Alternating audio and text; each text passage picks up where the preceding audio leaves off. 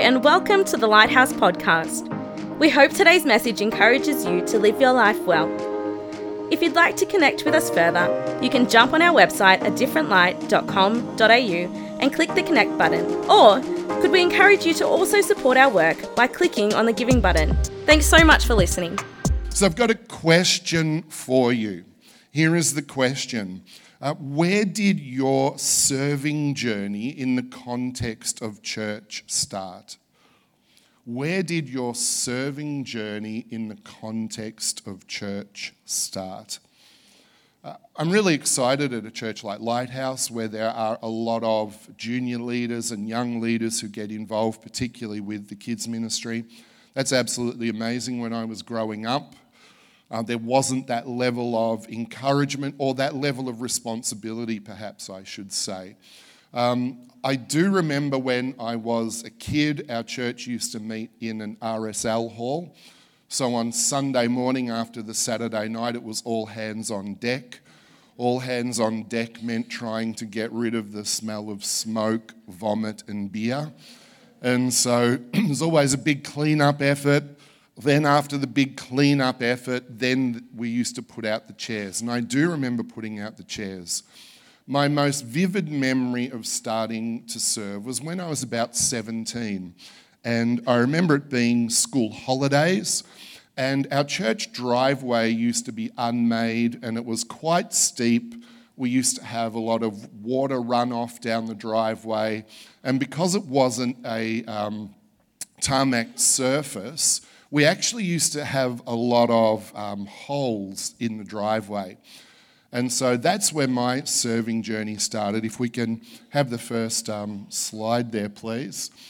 So, got to remember it's back in the 80s. So my serving journey started with a matic, a mullet, and some short shorts. My shorts weren't that short, but I was living down in Melbourne and they were AFL shorts, so they were fairly short shorts.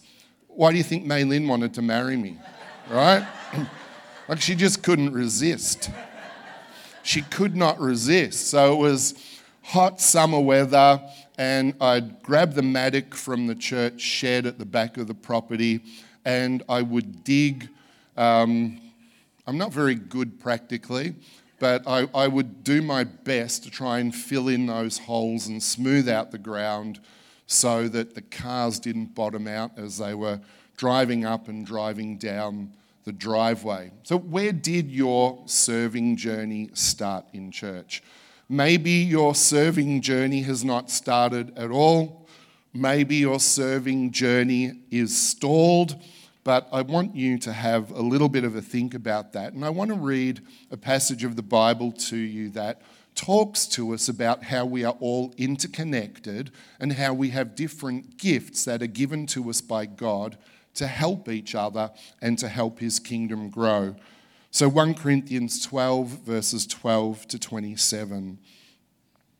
Just as a body, though one, has many parts. Can you listen carefully or read carefully, because there's some key words that are repeated over and over and over again. And when words are repeated, that's a cue for us to pay attention to them, because there are themes that we're able to track whereby God is able to make clear and loud points to us. So let's start again. Just as a body, though one, has many parts, but all its many parts form one body, so it is with Christ. For we were all baptized by one Spirit so as to form one body, whether Jews or Gentiles, slave or free. And we were all given the one Spirit to drink. Even so, the body is not made up of one part, but of many. Now, if the foot should say, "Because I am not a hand, I do not belong to the body," it would not for that reason stop being part of the body. Yeah? Okay, it's making sense, yeah? And if the ear should say, "Because I am not an eye, I do not belong to the body," it would not for that reason stop being part of the body. If the whole body were an eye, where would the sense of hearing be? If the whole body were an ear, where would the sense of smell be? But in fact, God has placed the parts in the body, every one of them, just as he wanted them to be. If they were all one part, where would the body be? As it is, there are many parts but one body. The eye cannot say to the hand, I don't need you. And the head cannot say to the feet, I don't need you. On the contrary, those parts of the body that seem to be weaker are indispensable. And the parts that we think are less honourable we treat with special honour. And the parts that are unpresentable are treated with special modesty, while our presentable parts need no special treatment. But God has put the body together, giving greater honour to the parts that lacked it, so that there should be no division in the body, but that its parts should have equal concern for each other. If one part suffers, every part suffers with it. If one part is honoured, every part rejoices with it. Now you are the body of Christ, and each one of you is a part of it. Did you see some themes there? Did you hear some words that were repeated over and over again? If we were to take 1 Corinthians chapter 12, 13 and 14, we would see that there is an even bigger picture. And the bigger picture that we are given there is the use of our gifts for the greater good of the body and the extension of God's kingdom. In 1 Corinthians 12, we have a list of spiritual gifts at the start of that chapter. Then we have what we have just read there in chapter 13. We have a chapter that focuses on the motivation for the use of the gifts, and the motivation for the use of the gifts is love. In fact, if you analyse all of the gifts passages of the New Testament, Ephesians chapter 4, Romans chapter 12, 1 Corinthians chapters 12 to 14, you note that the motivating factor is love. That is the motivating unifying factor when it comes to us using the gifts that God has given to us, serving one another, serving our communities, doing whatever it is that God wants us to do. Love must be the motivating factor. It must be. And then in chapter 14, we have some instructions around how those gifts should be used in an orderly manner when we all get together. Okay, so that's the context of what we have just read.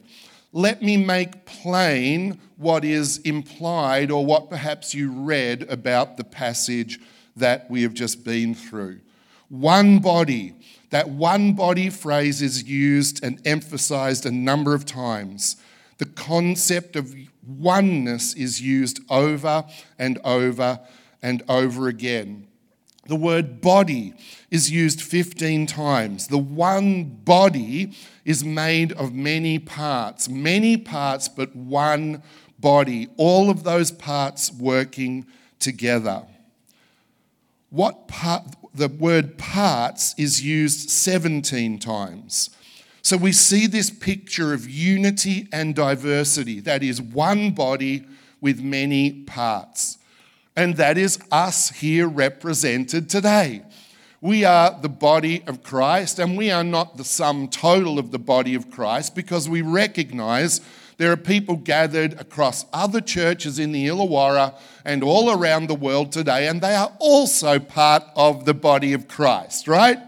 We are not a cult. We are not the one true church. We are part of the body of Christ, and we celebrate the parts of the body that Christ has added to this particular local church, but we also celebrate the whole body of Christ. We celebrate everybody who calls on the name of Jesus as Lord and Saviour and loves him and is built by him and to serve his people and to serve his world. We celebrate that. Our different gifts, the different parts are not a problem, they are an asset. So I'm just going to make a number of statements here. If you're taking notes, I'd encourage you to get them down. The different parts and not a problem but an asset. Sometimes, and let's think of the relationships that are closest to us, where there is conflict, some of that conflict arises on the basis of our differences, right? Let's think of the marriage relationship. Sometimes the tension in a marriage relates to the fact that people are different to each other. And if we are not smart, we let that difference become a problem rather than actually refocusing on that difference and understanding actually that is a benefit, that is an asset. If you have a husband or a wife who is different to you, celebrate that. God has given you somebody who sees the world differently to you to help you become a more complete person, not just to annoy you or frustrate you. They are given to you to help you become more complete. So the differences are an asset, not a problem. There's a moment of realization for some of you. Oh, okay. No, that's true. Think of those core friendships. Think of the people who mean most to you. Those people in your world are probably slightly different to you. Don't let that annoy you. Celebrate it and learn from them. That work colleague that bothers you, possibly one of the reasons why they bother you is because they see the world differently to you, so you can either marginalize them and become annoyed at them, or you can celebrate the fact that they are different to you and see the world different to you, and they can actually help you to become more complete. Yeah? You weren't quite as enthusiastic about that one.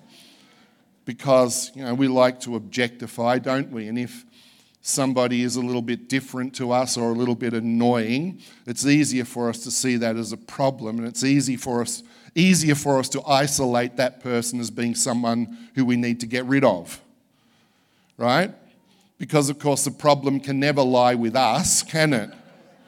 It can never be about that person actually helping us to be more complete. That person's not like us, so they are annoying. So let's objectify them and let's get rid of them. No, that is not one of the lessons that we can derive from what we are reading here. Something else. The parts mean nothing unless they are functioning in the context of the body. An unattached body part is very, very strange. Maybe there's some medical people here, and maybe you get excited about unattached body parts, but to the rest of us, I mean, can you imagine you go to someone and you say, you have beautiful eyes. You have really beautiful eyes. Do you mind if I pluck your eye out? And actually examine your eye more carefully. It's so beautiful, I feel like I need to extract it from your body and study it. It wouldn't be anywhere near as beautiful as when it is actually in the person's head, right? You take that thing out of somebody's head, as beautiful as you think that eye might be, you pluck it out of there, that thing's monstrous, right? Yeah? Right? So as beautiful as your gifts might be, as special as your gifts might be, if they are not attached to the rest of the body, if they are not functioning interdependently, you are using something, or you have something that is actually below its capacity in terms of how God sees the utilization of whatever that is. Our unity is guaranteed and proven by the fact that we are given the Holy Spirit. Our unity is not just a concept or an ideal. We actually have the same Father, and we are born again of the same Spirit. So when we talk about unity here, we're not talking purely from a utilitarian perspective. We are speaking at an origins level. We're speaking at a fundamental level that we are all born of the same seed, the same sperma. So when we talk about being connected, we are connected in ways that we can barely begin to understand. Thus, the emphasis over and over and over again on unity in God's word. The writers of the New Testament letters over and over and over and over again talk about this issue of unity. Why do they have to emphasize this issue so much? Because there was such disunity. Probably a whole subject in itself. There's no room for comparison or jealousy or insecurity when it comes to the gifts that God has given us and their utilization in service. There's no room for that. There's no room for that. Because again, I say the differences between us are something to be celebrated. We celebrate the fact that we are different, and every part has value. You have value. You might not recognize your value. You might try and think of your value in terms of being in comparison to the person next to you. You might be competitive about your values, but that's not the best way of seeing your value. You are valuable because Christ created you. You are valuable because you have been created uniquely. You don't have to look like someone else or be like someone else or function like somebody else. You are you, and that is to be celebrated. A divided body is a dysfunctional body. A unified body is a healthy body. Have you ever stubbed one of your toes? It'd be a rare human being who has never stubbed their toe. If you stub your, let's take the little toe. That thing's pretty small, right? Yeah? Hello, come and keep interacting with me here. You've been really good to this point in time. Have I lost you somehow? You've all got toes, haven't you? I don't know, maybe not, I don't know. What kind of group of people is this? They don't have toes. We've all got toes. You whack that little toe, the thing's very, very small, but for the next however long, your whole body is thinking about that stupid small toe, right? Yeah? All of the parts of the body should appreciate the other parts of the body. When one part of the body suffers, the whole body suffers. When one part of the body is honoured, the whole body shares in that honour. One of the things that we used to do when we were leading our church down in Melbourne, and Lighthouse does it here as well, you do honour people who serve. And that's an amazing thing to do. So Janelle was up here a moment ago. You honoured Janelle. Ash was up here. Josh honoured Ash. Beautiful. That's how it should be, right? One of the parts of the body is functioning in their gift. They are doing well. What do? We honour them. We say thank you to them. Well, I work, as many of you know, in Central Europe, heading towards the eastern part of Europe. And I remember once I was talking to my Polish and my Czech friends, and I was speaking to them about the importance of honouring people. And they were horrified when I said that. And the comment came back to me, well, if we honour one person, everybody else is going to be really unhappy, because they are going to feel like that particular person got something or received words of encouragement that the rest of us didn't get. So we don't do that.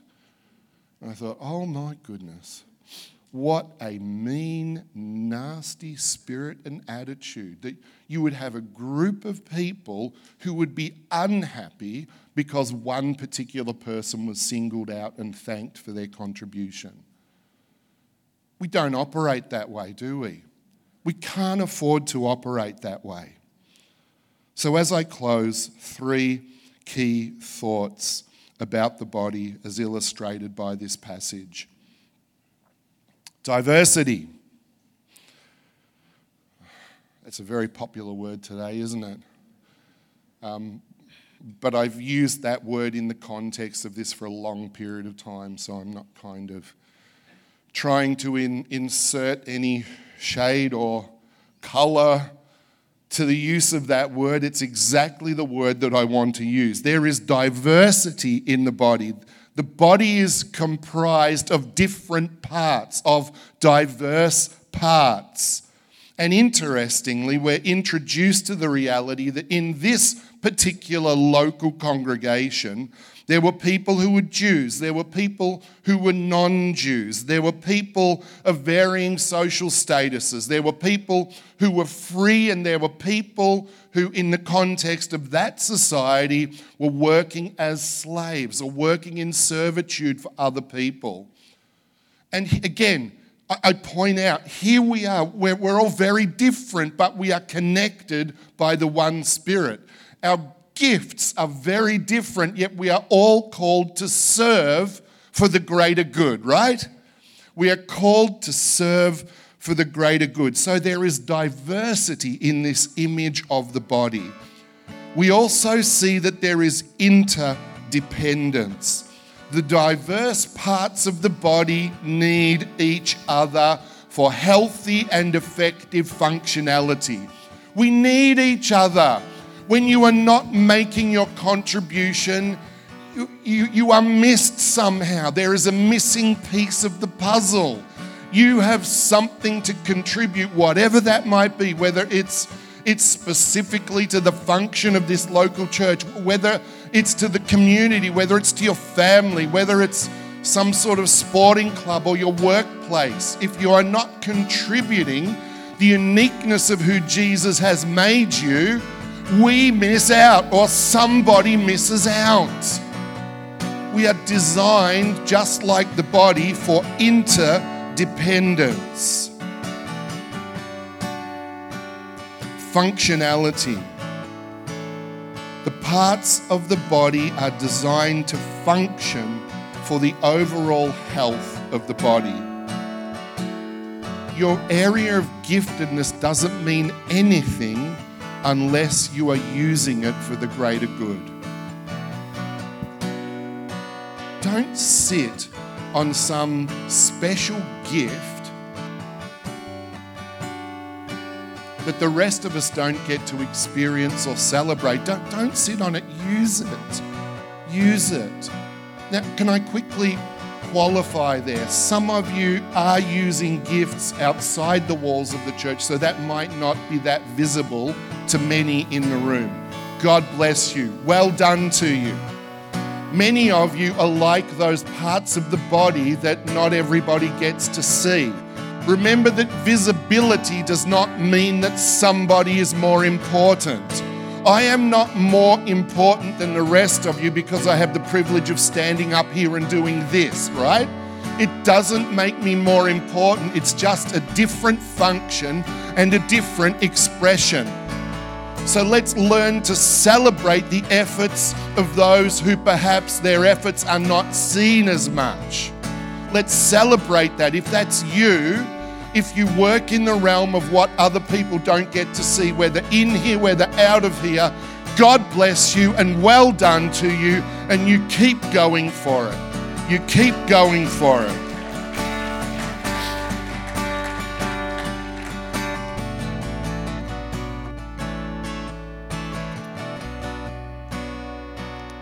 For Lighthouse to be at its best, for the Illawarra to be blessed in the way that God wants it to be blessed, God is looking for you to serve, to use what He has invested in you, the way He has wired you, to use what He has put in your hands.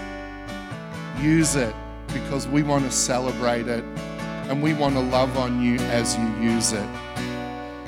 If you've stopped serving, these are some questions for reflection during the week. If you've stopped serving, why have you stopped serving? And I want to ask that question in a non-accusatory way, because sometimes we stop serving because we need to, because there's a whole lot of stuff going on. Sometimes we need to stop serving because we have to take care of our marriage, or we need to take care of our family, or there's something going on in us that we know we need to give greater attention to. So we press pause. Great. Don't feel guilty about that. This isn't an exercise in finger pointing this morning. If that's you, pastorally I say to you, you rest. You concentrate on your kids. You concentrate on your marriage. You concentrate on getting that new business going. But don't press pause permanently. Don't press it permanently. If you have stopped serving, are you comfortable with your answer or answers to that question? As I ask that question, do you sit there comfortably and you say, yeah, I know why. I know why I'm not serving as much as I used to, and I'm comfortable with that. Great. If you're a little uncomfortable with that, have a think why that might be. What are you gifted to do? What are you not gifted to do? Are you investing your time and your energy in what you are gifted to do? There's some other great questions to ask. And I'd also encourage you during the week to reread 1 Corinthians 12, verses 12 to 27. God has designed you for unique function. You are beautiful the way that Christ has made you and what He has invested in you. He needs you to use that for the extension of His kingdom through this local church and beyond this local church in the various ministries that you run, in the Illawarra, through your workplace, whatever it is you do. Use what God has invested in you. Great. Bless you. Thank you for listening to the Lighthouse Podcast. We hope this message brings inspiration and encouragement to your day. If you want to check out any of our other podcasts, or the work that we do, or when and where we gather, jump on our website, adifferentlight.com.au. Catch you later.